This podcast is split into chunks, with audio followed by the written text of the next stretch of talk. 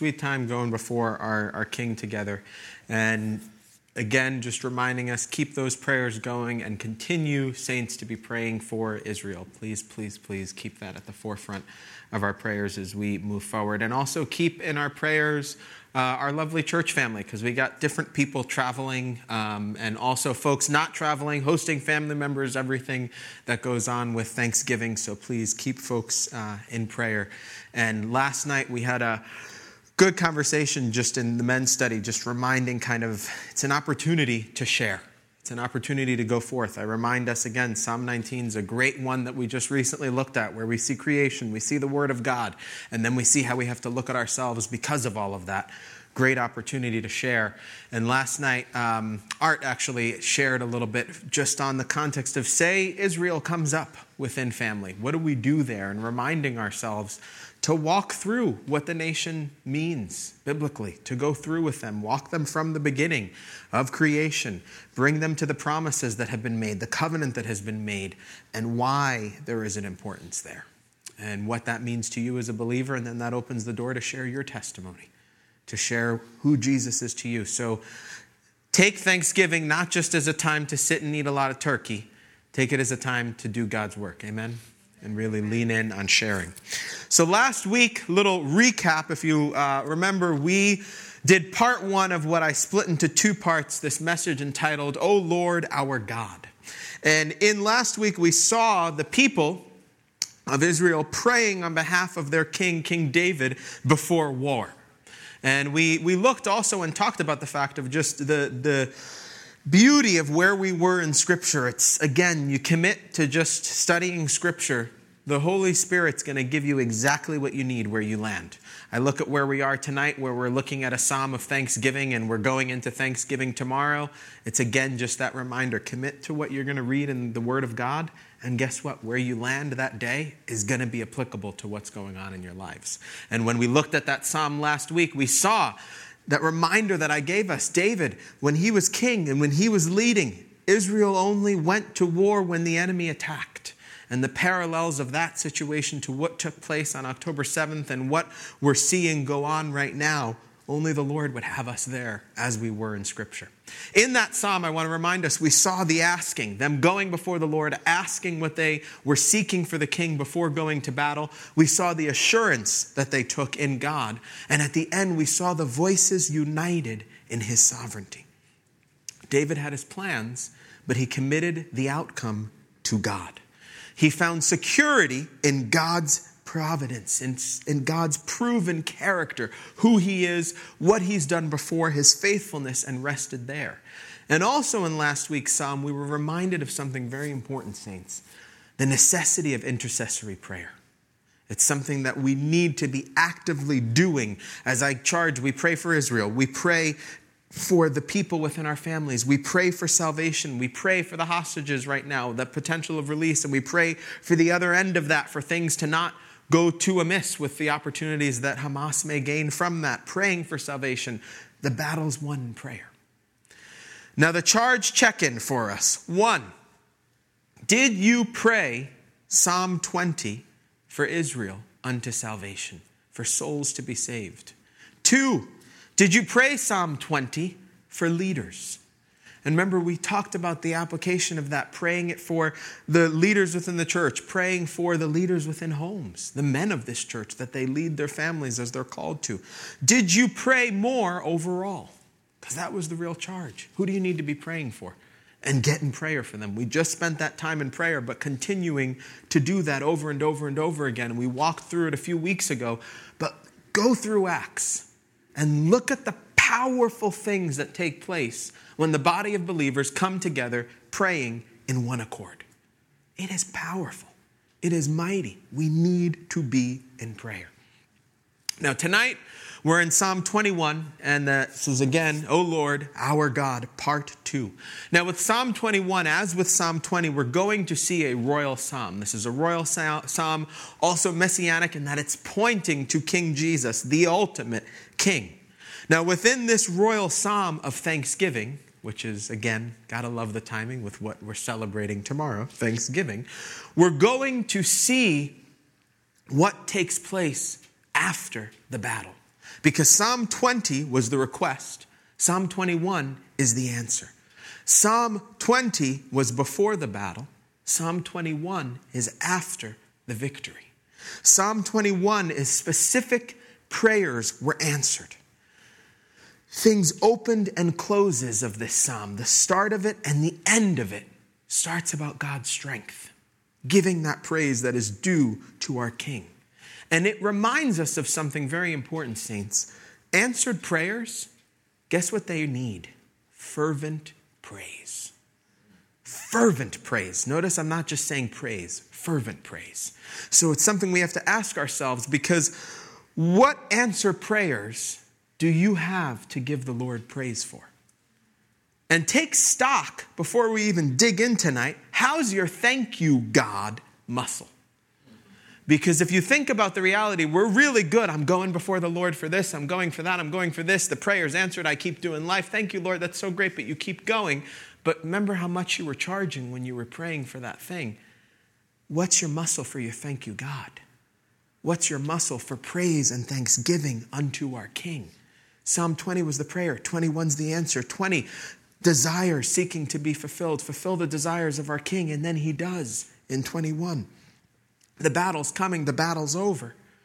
And this journey that we see of these answers to prayer gives us hope ourselves in our prayer lives. And in their praise of victory, guess what? They look to the future in confidence of what God can do. So, what we're going to see is passionate praise to God in this psalm. We're going to reflect on answered prayer. We're also going to reflect on unanswered prayer. We're going to have reflections on victory in God. We're going to see the anticipation and the hope of future victories because we have the eternal victory in King Jesus, Alpha, Omega, beginning and end. We're going to see God being the center of those that are praising Him. And they're realizing their strength, their victory all comes from Him alone. In that, we will see the power of trusting God. And it will give us that reminder to give thanks. And in that, we're going to have to ponder ourselves where do I need to give thanksgiving to King Jesus? So let's dig in.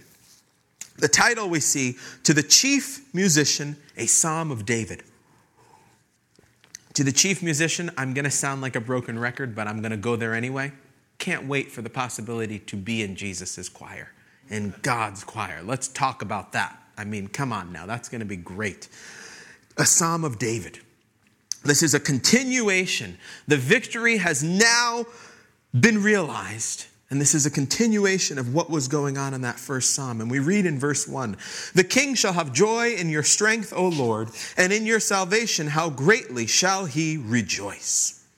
You have given him his heart's desire and have not withheld the request of his lips. Now, when we look at just that first verse, if we think about the culture, if we think about joy and victory after battle, the way the culture has it go, the joy is in our own strength. The joy is in power of self. The joys of, look at how well we did. We won that war, man. We did a great job. Come on, guys. We're awesome. Look at how good we are. But if we see this, the king shall have joy in your strength. The joy, the praise, comes from you did it. God, you did it. God, your strength did it. You're the God who delivered us. So we see the king shall have joy in your strength, O Lord. Now, the king there, what's interesting in the ancient Jewish uh, Targum and the Talmud, it renders it Melech Mashiach, King Messiah. And what's interesting is Jews in the early period understood those words, understood that it was about the Messiah. In the Middle Ages, though, as a result of judgment, we see Rabbi Solomon Isaachi, known as Rashi, around AD 1040, say, hey, you know what? Let's actually take this early view, but I'm going to suggest we move that out. And part of it comes a quote from him Our old, our old doctors interpreted this Psalm of King uh, Messiah, but in order to meet the Christians better to understand as David himself. So that's what we see within the rendering of that word. But what's interesting for us with the whole counsel of the Word of God who know it all, guess what? David's a type of Messiah, a type of Jesus Christ, illusion within this psalm. And we can't go through this text without realizing that and acknowledging it right away. So the king shall have joy in your strength, O Lord And there's that personal, oh Lord, again. And as we go through this, it's going to be similar, saints, to the way we did Psalm 20. We're looking at David, we're looking at his words, but we're also keep thinking of King Jesus and our relationship with him. And that's where this is that royal psalm with the messianic point right to it. We go on, and in your salvation, how greatly he shall he rejoice. All glory declared to God. That deliverance that comes, salvation, the translation there, room to breathe. That deliverance, that room to breathe came from one alone, God. And that's what he's acknowledging. Think about us. Our salvation comes from one alone, the King, King Jesus, Messiah. Then we see that prayers that he's had are answered. You have given him his heart's desire and have not withheld the requests of his lips. It's a twofold. You've given him his heart's desire what's inside the heart, and also the requests of his lips, what's come out of his mouth. The heart and the mouth both being answered, and then we see that Selah, that pause right there. So we see in this right at the onset, the prayer's been answered in a big way. Victory. Now, God answered their prayers. So then you could have that question Does God always answer every prayer? Yes, He does. He always answers prayer. Now, it may not always be what you want, but let's also have another reality here. Sometimes we're not getting an answer. What's going on? Why is there no answer? And there's things we have to think about in that. One, if you're not getting an answer, are you abiding in Him? Read John 15. We are called to abide in Him. If you're not getting an answer, Matthew 17, is there any unbelief, unbelief that's crept in? Because that's going to keep you from being able to have Him give you that answer. What are the motives are you, that you're asking? Is it selfish? Read James 4. There's reminders within there about the heart as we're going into the prayer. Is there unconfessed sin that you need to get clean with the Lord so that you can then go to Him with those requests? Is what you're asking in accordance to His will? James 5, get in there, check it out. Do you have sin against someone else? Do you need to seek forgiveness? John 14, is there pride within you? Are you lying? Is there deceit within you? Is it more what you're praying for? Is it more about just me, me, me, me, me, or are you actually seeking the Father's will? Are you even in the Word of God? Are you even communing with Him at all in any way in fellowship to go before Him in prayer? Another one, are you honoring, this is for the men in the room, are you honoring God's design and order for how to tend to his bride. And really, for all of us, do we honor his design? But men, I want us to turn to one, 1 Peter 3 7. And when we read 1 Peter 3 7, we read, Husbands, likewise, dwell with them with understanding. This is about uh, your wives, giving honor to the wife as to the weaker vessel, and as being heirs together of the grace of life, that your prayers may not be hindered. Now, when we see that, the why I want to highlight that one is because when we have this conversation about answered prayer and unanswered prayer, we need to be cautious. Don't make it about works because it's not about works, it's about the heart. It's about the heart. God answers prayers, and guess what? The more you're in His Word, the more you're abiding in Him, growing in Him, praising Him, worshiping Him, your prayer is going to change. You're going to see your prayers, they're in line with His will because it's about what He wants, what's going to glorify Him. And your prayers aren't even about you because you just want to see your God glorified. You want to see Him glorified more and more and more and more and more. When there's unanswered prayer, we can sometimes be too quick to say something's wrong with God or blame God rather than check our hearts, check ourselves. You got to pause and say, How am I doing with my dad? That's the question to ask because he's our father, Abba Father. It's not about works, it's about obedience. That's what it's about. It's about being that Romans 12 living sacrifice. It's about not conforming to the world. It's about being renewed by the word of God and then being in prayer in one accord. And when you're there, get ready for all that He will do. It's not about you, it's about God getting the glory. So when we think about that and we look at the first two verses of the psalm, The king shall have joy in your strength, O Lord, and in your salvation, how greatly shall he rejoice. You have given him his heart's desire and have not withheld the request of his lips. Selah. And that Selah, 74 times we see it in the Old Testament. It is that pause. It's that time to ponder. It's that time to reflect, to pray, to meditate, to chew. And if we think about the context of battle, the greatest battle to reflect on is the soul battle unto salvation. When you read verses 1 and 2 of this psalm, take that Selah and ponder your salvation. Ponder the mighty gift of grace and mercy given by King Jesus for you, that you can have communion with him. Then we go on, verse 3. For you meet him with the blessings of goodness. You set a crown of pure gold upon his head. He asked life from you, and you gave it to him, length of days forever and ever. His glory is great in your salvation. Honor and majesty you have placed upon him, for you have made him most blessed forever. You have made him exceedingly glad with your presence. For the king trusts in the Lord, and through the mercy of the Most High, he shall not be moved. Now, if we look at those verses that we just went through, because this psalm starts with this declaration of Him and the glory of to God, then we have this portion of this psalm where we're looking at Him recounting everything. Then we're going to see Him look to the future, and then we're going to see Him lift His name on high. And in this moment where He's praising Him, look at what you see. You meet, you set, He asked, from you, you gave, your salvation, you have placed, you have made. You have made him your presence. Trust in the Lord. It's all about him. Don't miss that. It's all about him when we look at this. You meet, you set, you have. It's because of him, verses 1 and 2 can be sung and praised unto the Lord. It's because of everything that he has walked through and seen him do. For you meet him with the blessings of goodness. God brought it to him. God met him, brought it to him. It wasn't about David chasing it, he brought it. It's about Jesus and us and salvation. Jesus puts his word before us. Jesus puts that and says, I'm here. Will you come? Will you believe? Will you receive? You set a crown of pure gold upon his head. Now, this is the physical battle crown that he would have gotten from the battle that's been won, that crown that would be taken from whoever, that enemy that came and the conquering that takes place. There's also the allusion to the physical crown that he's been given. He's been enthroned. He held on to that promise. It was given to him. He didn't take it himself. Need I remind us again? Twice he could have killed Saul.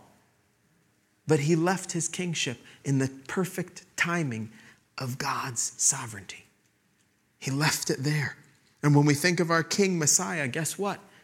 He took the crown of thorns for us, that we can have the crown of life then we see he asked life from you and you gave it to him.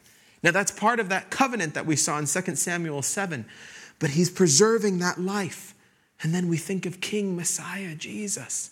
One, when we looked at John 17, we saw how Jesus prayed for us. He prayed for the disciples, he prayed to the Father that they would be one, and then he prayed for all that would come to believe. That's you and me. And that prayer has been answered life everlasting life, salvation.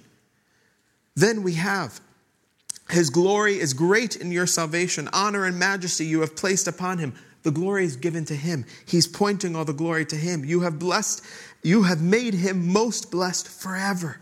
God's the anchor forever and ever and ever. You've made Him exceedingly glad with your presence. Now, Take a gander at that. Think about the context of this. This whole thing is about the victory after the war. And that exceedingly gladness comes not from being the winner, which again, the world's way, that's where it would come. I got the trophy, I'm the winner. No, that gladness comes from God's presence. That's where the exceeding gladness comes. That's where the exceeding joy comes. It's not about trusting the win, it's about trusting God and it's about His presence. That's about us with King Jesus, His Word, His Spirit, His way.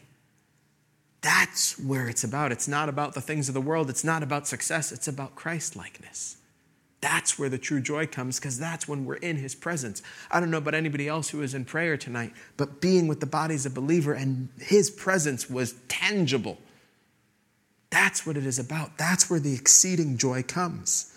Then we see verse 7 For the king trusts in the Lord, and through the mercy of the Most High El Elyon, he shall not be moved.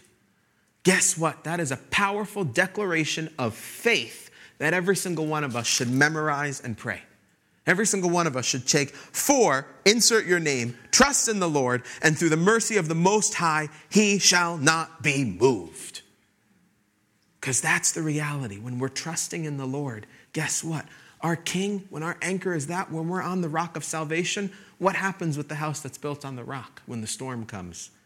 Still standing not moved. That's what there is. That's what that's going for. And we see verses 3 through 7 of this psalm are a portrait of our Messiah's grace. And when we think about the powerful grace and mercy of King Jesus, there's never a time we can't praise. There's no circumstance, there's no situation where you can't say, I'm going to praise my King. Because the reality of it is, through the mercy of the Most High, he shall not be moved. Doesn't mean it won't be hard at times, doesn't mean that there won't be hardships that come. James 1, he promises them to us. Count it what? Joy. Be excited about them. And we should be because it's the refiner's fire that chisels our character to what he needs. But even in that, there's a promise. Ask for wisdom without doubting, you're going to get it abundantly. There's the promise for us. When we think about trusting in the Lord, we trust in the promises of the Word of God. Who dwells in each and every single one of us? The Holy Spirit, helper, comforter, teacher, brings to remembrance Scripture, brings comfort, brings peace. I've said it a few times on Wednesdays. Memorialize your journey with the Lord.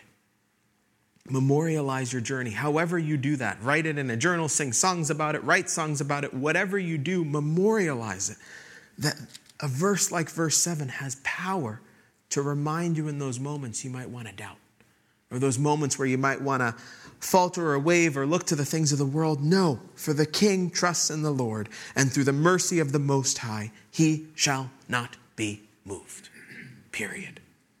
Then we go on, verse 8. So now, this next section, he's looking to the future. He's looking to the future of the enemies. Because even though the battle's won, guess what? The battle's still going. The enemies are still there. They're still pursuing. They're still doing what they have done. So we read, Your hand will find all your enemies. Your right hand will find those who hate you. You shall make them as a fiery oven in the time of your anger. The Lord shall swallow them up in his wrath, and the fire shall devour them. Their offspring you shall destroy from the earth, and their descendants from among the sons of men for they intended evil against you. They devised a plot which they are not able to perform. So the battle's won, but the battle's not over. And guess what for us, saints? The battle's been won ultimately. We are saved, we are new creations in Christ, but it's not over till eternity.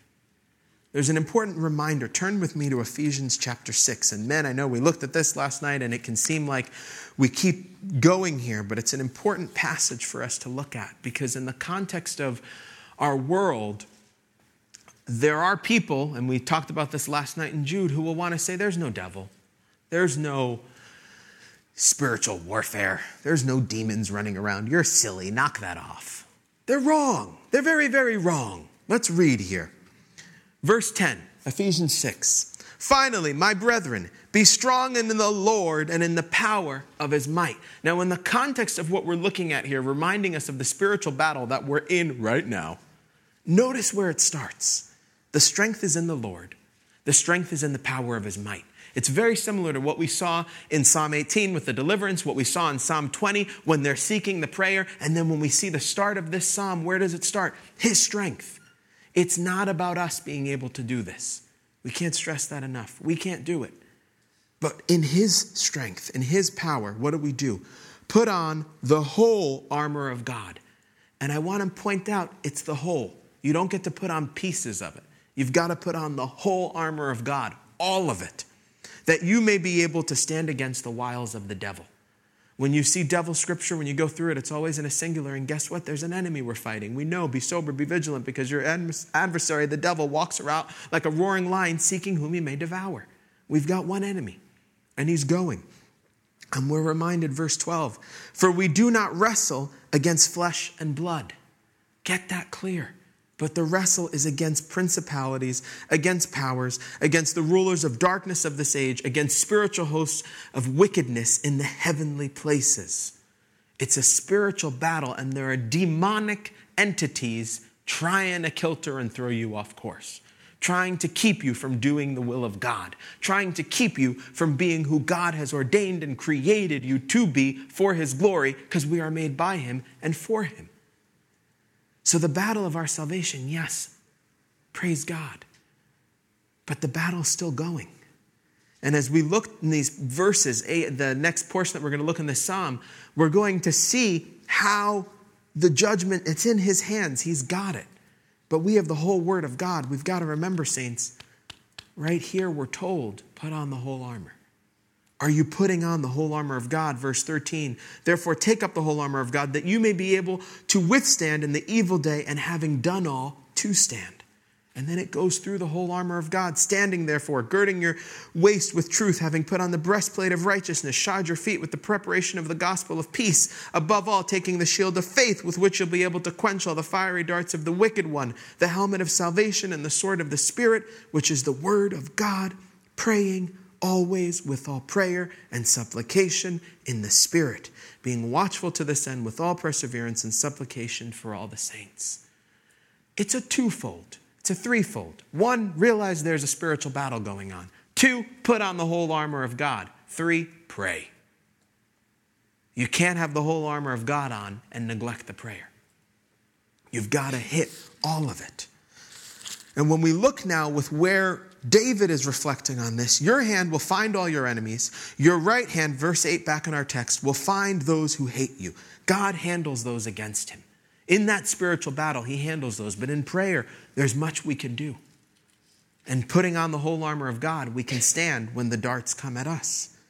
You shall make them as a fiery oven in the time of your anger. The Lord shall swallow them up in his wrath, and the fire shall devour them. Guess what? Eternal judgment's real, saints. That's why we pray for salvation. That's why we pray for people to come to know him. Because these enemies that are going, these enemies that are coming against the nation of Israel in this case, guess what? There's a final judgment coming. And it's real. And we have to see their offspring you shall destroy from the earth and their descendants from among the sons of men. In the context of what we're looking here, for the nation of Israel and David's posterity, to be preserved, there are promises that have been given. If we look at Psalm 1850, verse 50, we saw one of those. Great deliverance he gives to his king and shows mercy to his anointed, to David and his descendants forevermore. Forevermore. There's that promise there. If we look at 2 Samuel 7 16, this is, we looked at this chapter, this is the part where we're seeing the covenant made to David. And we read verse 16 2 Samuel 7 16. And your house and your kingdom shall be established forever before you. Your throne shall be established forever. He's made this promise to him, and that promise goes, and the line continues onward forever and ever King Jesus, Messiah. Forever and ever. Then we have another promise that has been made that would be given Genesis 12, 1 to 3, the promise to the nation of Israel. Now the Lord had said to Abram, Get out of your country, from your family, and from your father's house to a land that I will show you. I will make you a great nation. I will bless you and make your name great, and you shall be a blessing. I will bless those who bless you, and I will curse him who curses you. And in you all the families of the earth shall be blessed. This is a promise that's made. We see it over the decades and years and years that it is fulfilled. But again, as we look at this passage, that's the judgment coming that he's aware of. He knows, David knows the promises that God has made. And there's an eternal judgment that will come for the enemies of God. Verses 8 to 11, King Messiah, millennial reign. When we think of that victory, guess what? The enemies are going to be getting their judgment coming. And we have to have that context for ourselves. Now, when we think of that, then, and we're sitting here talking about God's judgment, there's a fiery oven, his wrath, he's going to swallow them up in his wrath. That's when somebody who's living woke and we pray for their salvation says, Oh my gosh, like, why are you following that God? He's so mean. Like, look at that, a fiery oven, and he's going to swallow them with a wrath. Like, why do you want to serve a God like that? He's so mean. Why is he doing that? Read verse 11 for they intended evil against you. They devised a plot which they are not able to perform.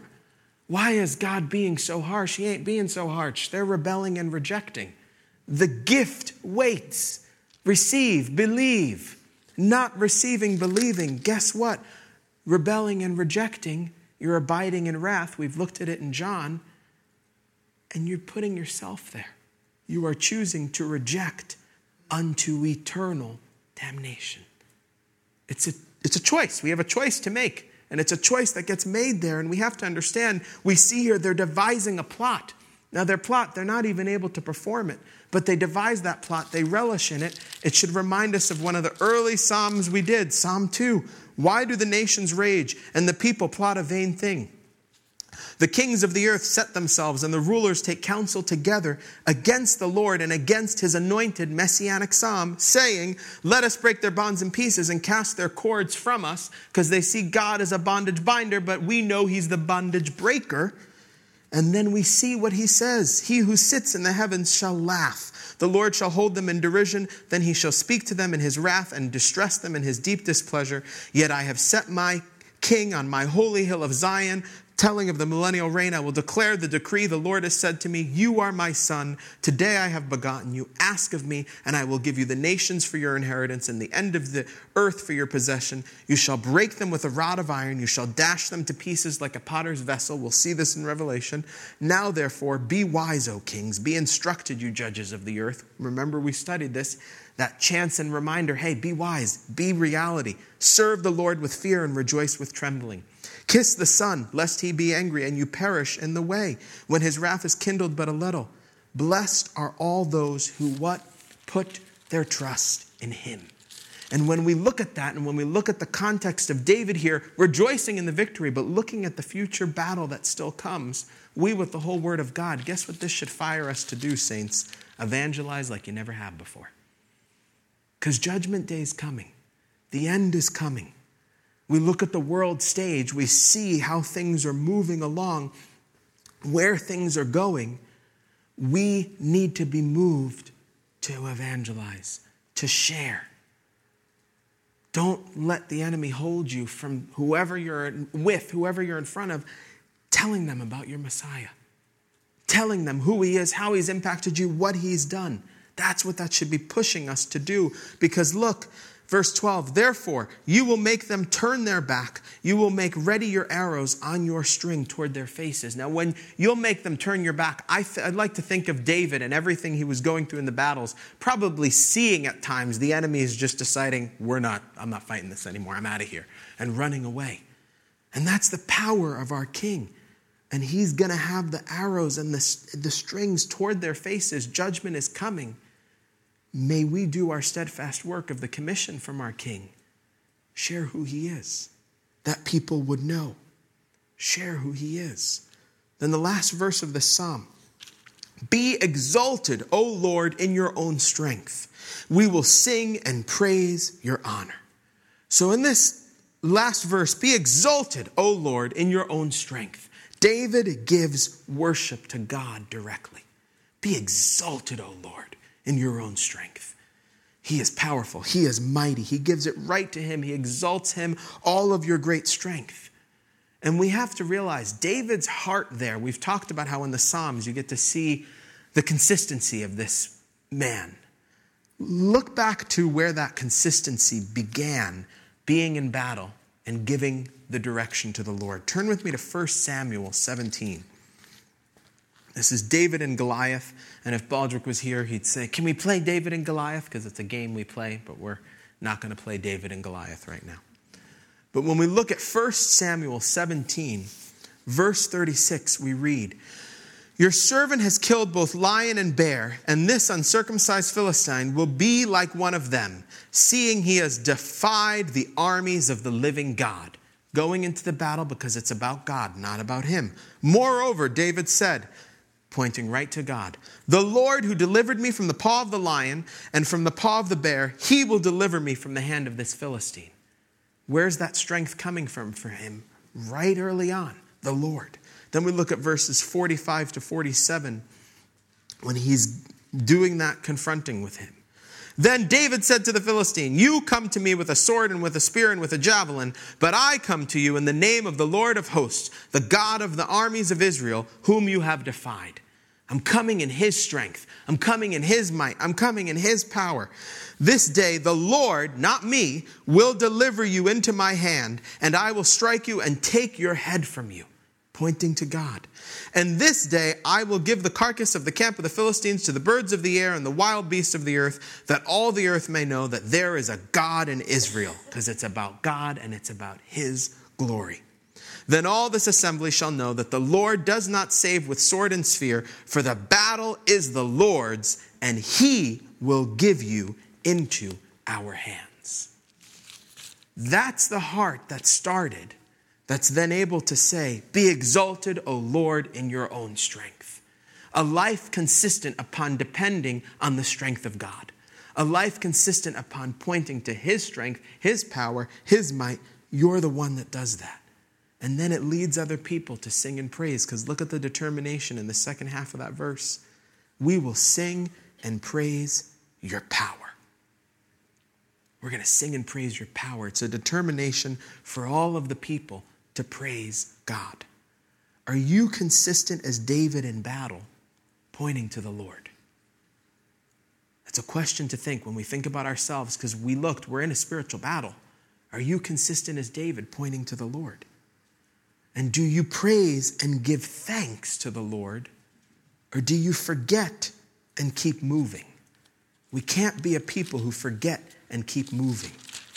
Turn to Luke 17. We're going to close tonight with a portion that gives us an idea to think about all of this because this is a psalm of rejoicing and thanksgiving for the victory God gave. The victory. We can think of many moments in our lives where God has given us victory, salvation. But I'm sure if I went around and said, hey, give me one thing that you're thankful to the Lord or where you really knew the Lord was victorious in your life, everybody could have something to share. But the question is, are we consistent in taking that time to give our Savior the praise he is truly due? Luke 17, verse 11. Now it happened as he went to Jerusalem that he passed through the midst of Samaria and Galilee. Then, as he entered a certain village, there met him ten men who were lepers, who stood afar off. And they lifted up their voices and said, Jesus, Master, have mercy on us. So when he saw them, he said to them, Go, show yourselves to the priest. And so it was that as they went, they were cleansed. Now, this is leprosy. They're having this forever. They're, they seeing him. Have mercy on us. That's their goal that they're seeking this whole time. And one of them, when he saw that he was healed, returned and with a loud voice glorified God, fell down on his face at his feet, giving him thanks. And he was a Samaritan. Think about what we've learned about Samaritans and Jews. Then, verse 17. So Jesus answered and said, Were there not ten cleansed? But where are the nine? Were there not any found who returned to give glory to God except this foreigner? And he said to him, Arise, go your way, your faith has made you well. And there's many things we could look at within this, but we see a prayer that was needed. Mercy, have mercy on us. God heals them. Ten. All ten should have come back and sang to him praise, glory, thanksgiving. Only one. Are you in the crowd of nine, or are you the one that takes the time to give praise and thanksgiving to God? O Lord our God. Psalm 20 is before the battle and the prayer before. Psalm 21 is the answer. And it's the eyes on the confident judgment that he'll come. Be exalted, O Lord, in your own strength. We will sing and praise your power. Are we singing and praising his power in our own lives and to others. Don't be the other nine that don't give thanksgiving for all he's done. Be the one that takes the time to go to the Lord with thanksgiving. Be the one that takes the time to fall flat on your face. Thank you, Jesus. Thank you, King Messiah. We can all give thanksgiving for salvation, for eternity, but guess what? That alone gives us a reason that no matter what's going on, we can praise. And there's victories to praise Him for, and there's answered prayers to praise Him for. And a question we have to ask ourselves is what can you give thanks to Jesus for tonight? What is there that you, Lord, thank you? Thank you, Jesus. Where do you need to stop and give King Jesus the praise he's due? I'm going to give us the charge, and then we're going to actually say goodbye to our Facebook friends just in case what I'm going to have us do, anybody shares anything personal that you don't want on internet land. But I'll share the charge, and then I want us to take a few minutes and let's give thanks to our King. Let's actually lift up prayers of thanksgiving to our Savior. So, the charge one, give thanks in prayer. Give thanks in prayer. Spend the time in prayer giving thanksgiving to our Savior. Two, give thanks and praise. Worship Him, sing unto Him, sing songs of thanksgiving.